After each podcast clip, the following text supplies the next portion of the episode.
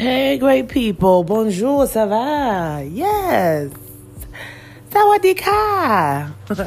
Hi, everybody. What's going on? It's Phenomenal Everywhere, the podcast with your host, Lacey C. Clark. I am the writer and performer of the hit One Woman Theater Show, Phenomenal Everywhere. And welcome to the podcast. How are you? I hope that you are having an amazing Black History Month. I always have an interesting, interesting uh, perspective on Black History Month, although I understand um, the need for it. I have some feelings that are coming up. So, in this podcast, we are focusing on Black history and some of my uh, conversations I've been having and things that I've been observing about Black History and Black History Month. And um, yeah, so welcome. Come on in, come on in, tell a friend, share this with your friends. And I do want to hear back from you. Uh, we've been rocking and rolling with episodes thus far. I think we're at episode 17.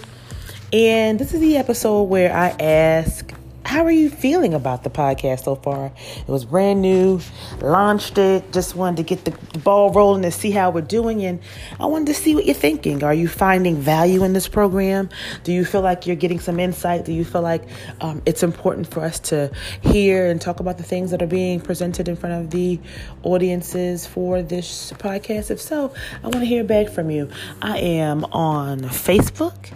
Uh, a Facebook group called Phenomenal Everywhere. I'm on Facebook, Phenomenal Everywhere Facebook group, and I'm also Insta- Instagram at Phenomenal underscore Everywhere. So I want to hear from you. How are you finding the podcast so far? Do you find it valuable? Let me know. Any ideas about how to make it better, how to serve you better, how to offer more content that you may be of interest in? Um, so I know I'll definitely want to know. So I'm open to your feedback. Again, I am Lacey C. Clark, the host of the Phenomenal Everywhere podcast. Okay, so let's get into the topic. The topic's all about Black history. Black history. So, so cool because the other day I was talking to my dad.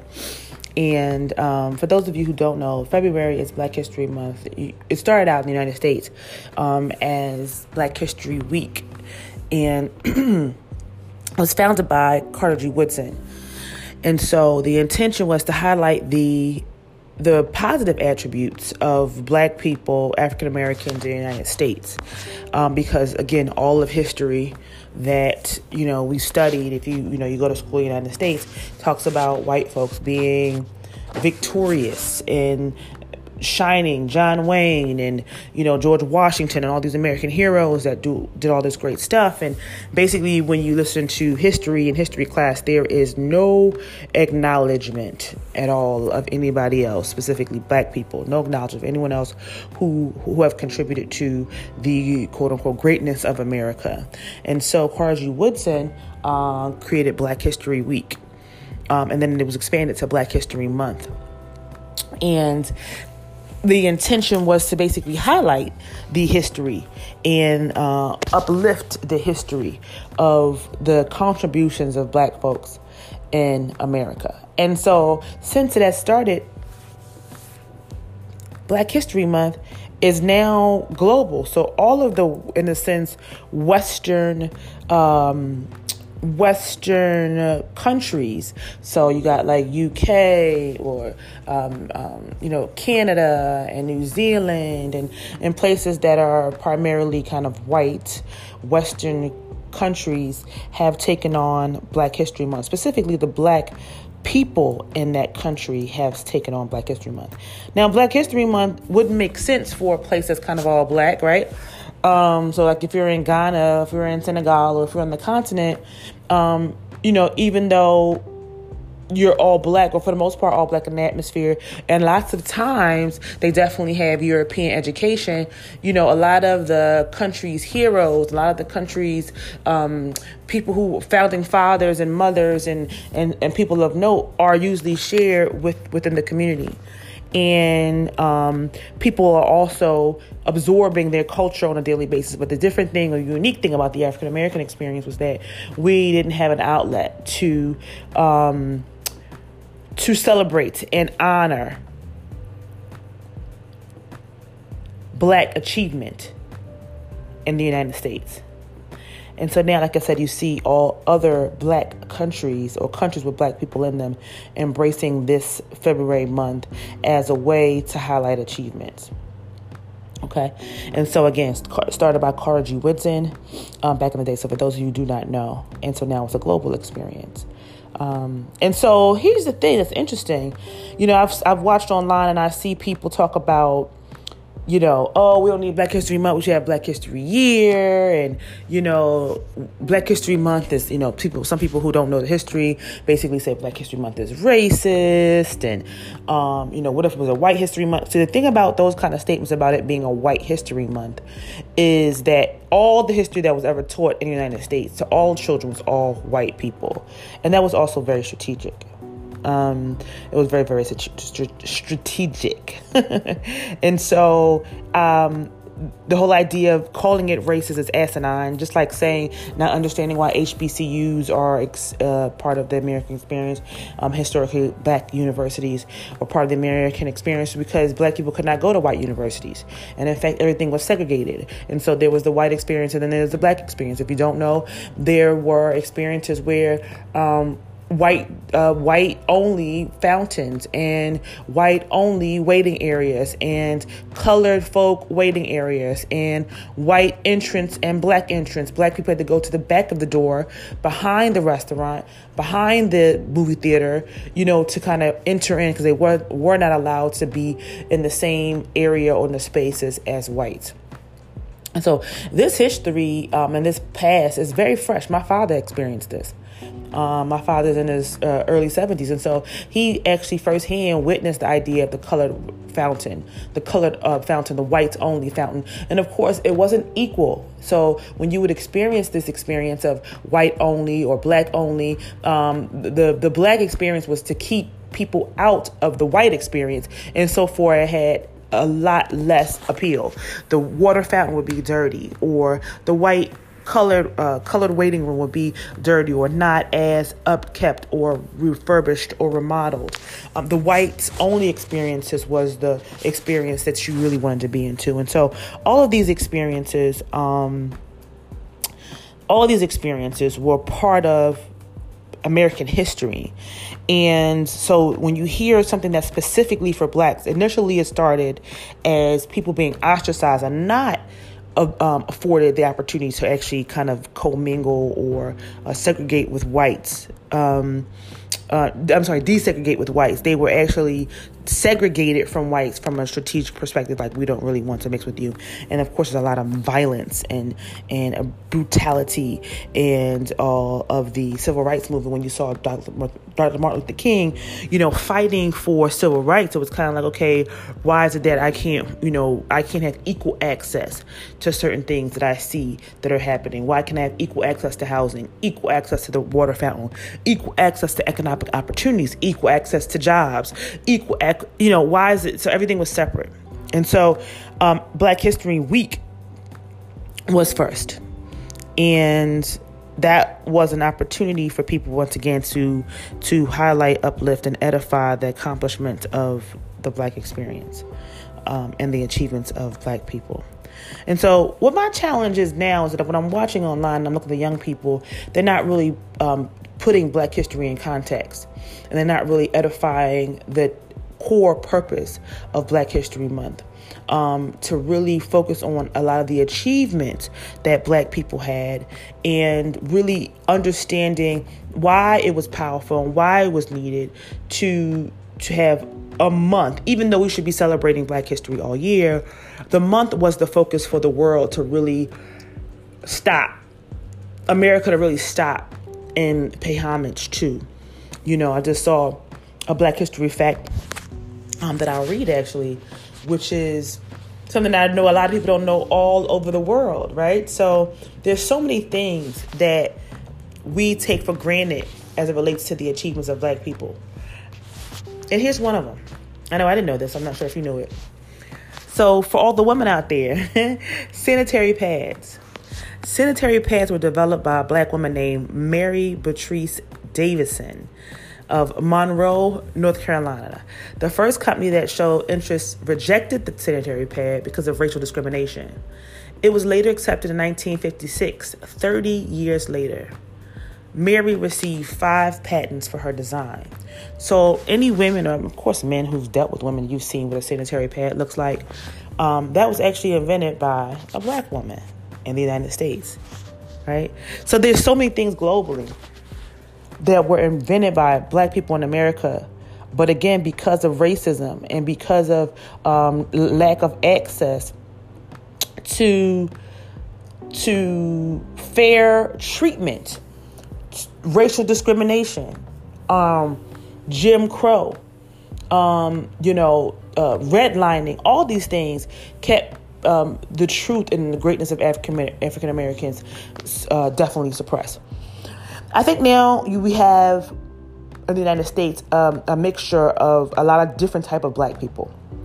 And so at one point, you know, there were a lot of black or African Americans. So that these are people who were descendants of, of slavery um, in America and therefore were suffering all of these different whole, these experiences in the United States. However, um, now we have a fusion of folks who have come in who have migrated to the United States or immigrated into the United States. And so you have um, African Caribbean experiences, you have African um, experiences, people from all over the world who, who are black have come to America. And so now it's this melting pot of black folks. But I think it's really important that the focus of African, the, the focus of Black History Month stays focused because without those achievements, without people who, who paved the way, who put their blood, sweat, and tears, the benefits that everybody has, white, black, or or anyone, um, would not be the case because of um, um, African Americans or the foundational Black Americans, they say, or ADOS or whatever you want to call the people descendants of slavery, um, paved the way for those who are there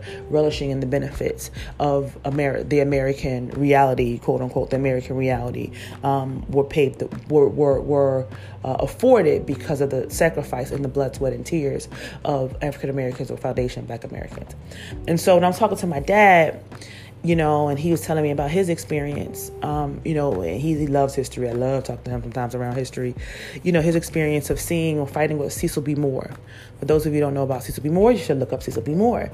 Cecil B. Moore was a freedom fighter in uh, Philadelphia and um, had a lot of powerful, powerful achievements in the Philadelphia area that was affected uh, globally. So I'll let you look up Cecil B. Moore. My father and his and his friends in Philadelphia fought physically, you know, emotionally, uh, spiritually, to actually have better access to things in, in the Philadelphia area, the Freedom Fighters, um, which my friend, my dad's a a friend of this organization who really was on the front line pushing for um, uh, equal opportunities in the, in the Philadelphia area. For those who do, do not know, I'm from Philadelphia, and I talk about my Philadelphia experience in my one woman theater show, Phenomenal Everywhere.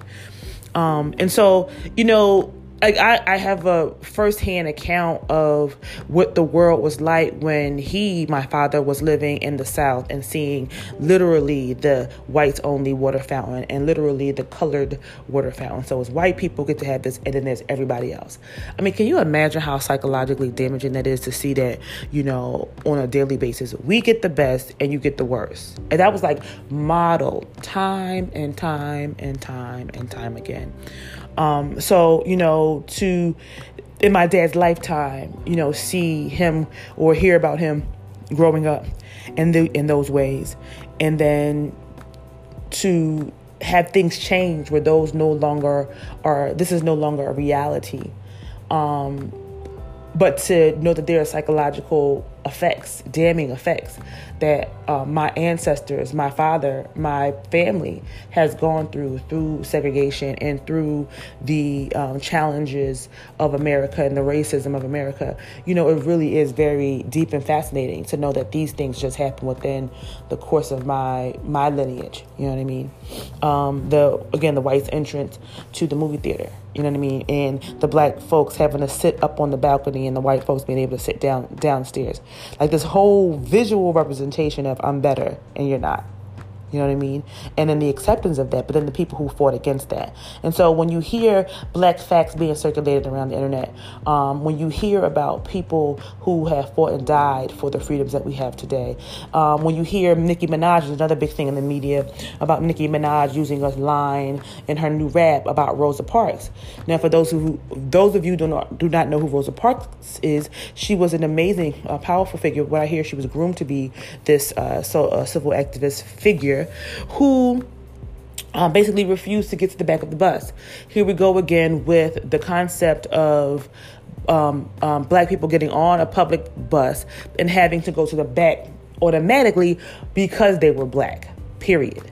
So um, one day, and if there were, uh, if there was a crowded bus, then what you'll find is that um, everybody had to get up. If you were black, had to get up to give your seat to a white person, and if you didn't get up, then you'd be arrested. So one day, uh, Rosa Parks got on the bus, and I think there's just again strategic um, civil activism. So people, I, what I understand is that she was actually groomed and trained to do this. It wasn't a random experience.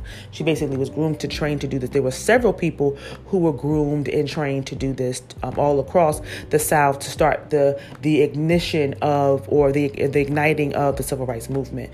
Um, so she went on the bus and she a white a white person was actually standing over her to um, automatically get the seat, and she basically said no.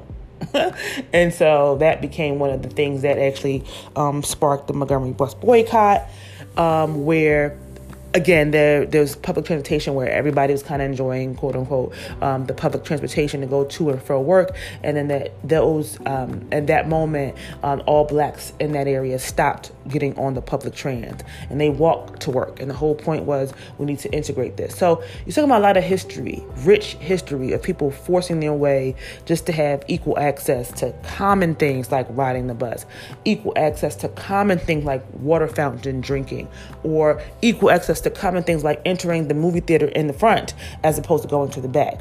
So I can go on and on and on and on and on and on and on and on and on and on and on about um, Black history and why it's relevant.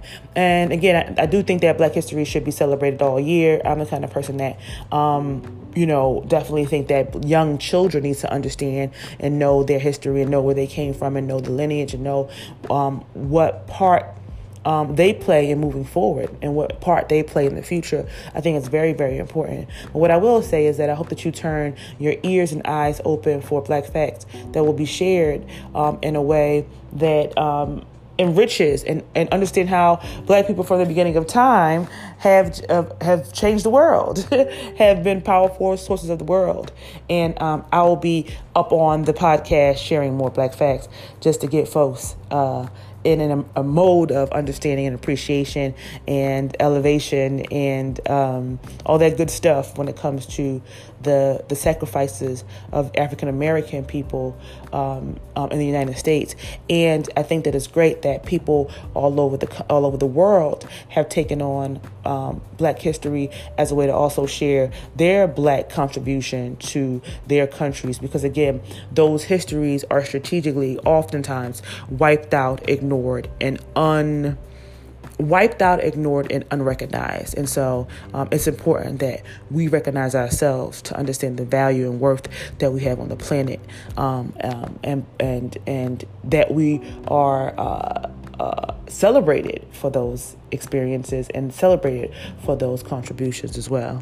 So, if you like this podcast, please uh, share it with your your friends. If you've learned something, that's great.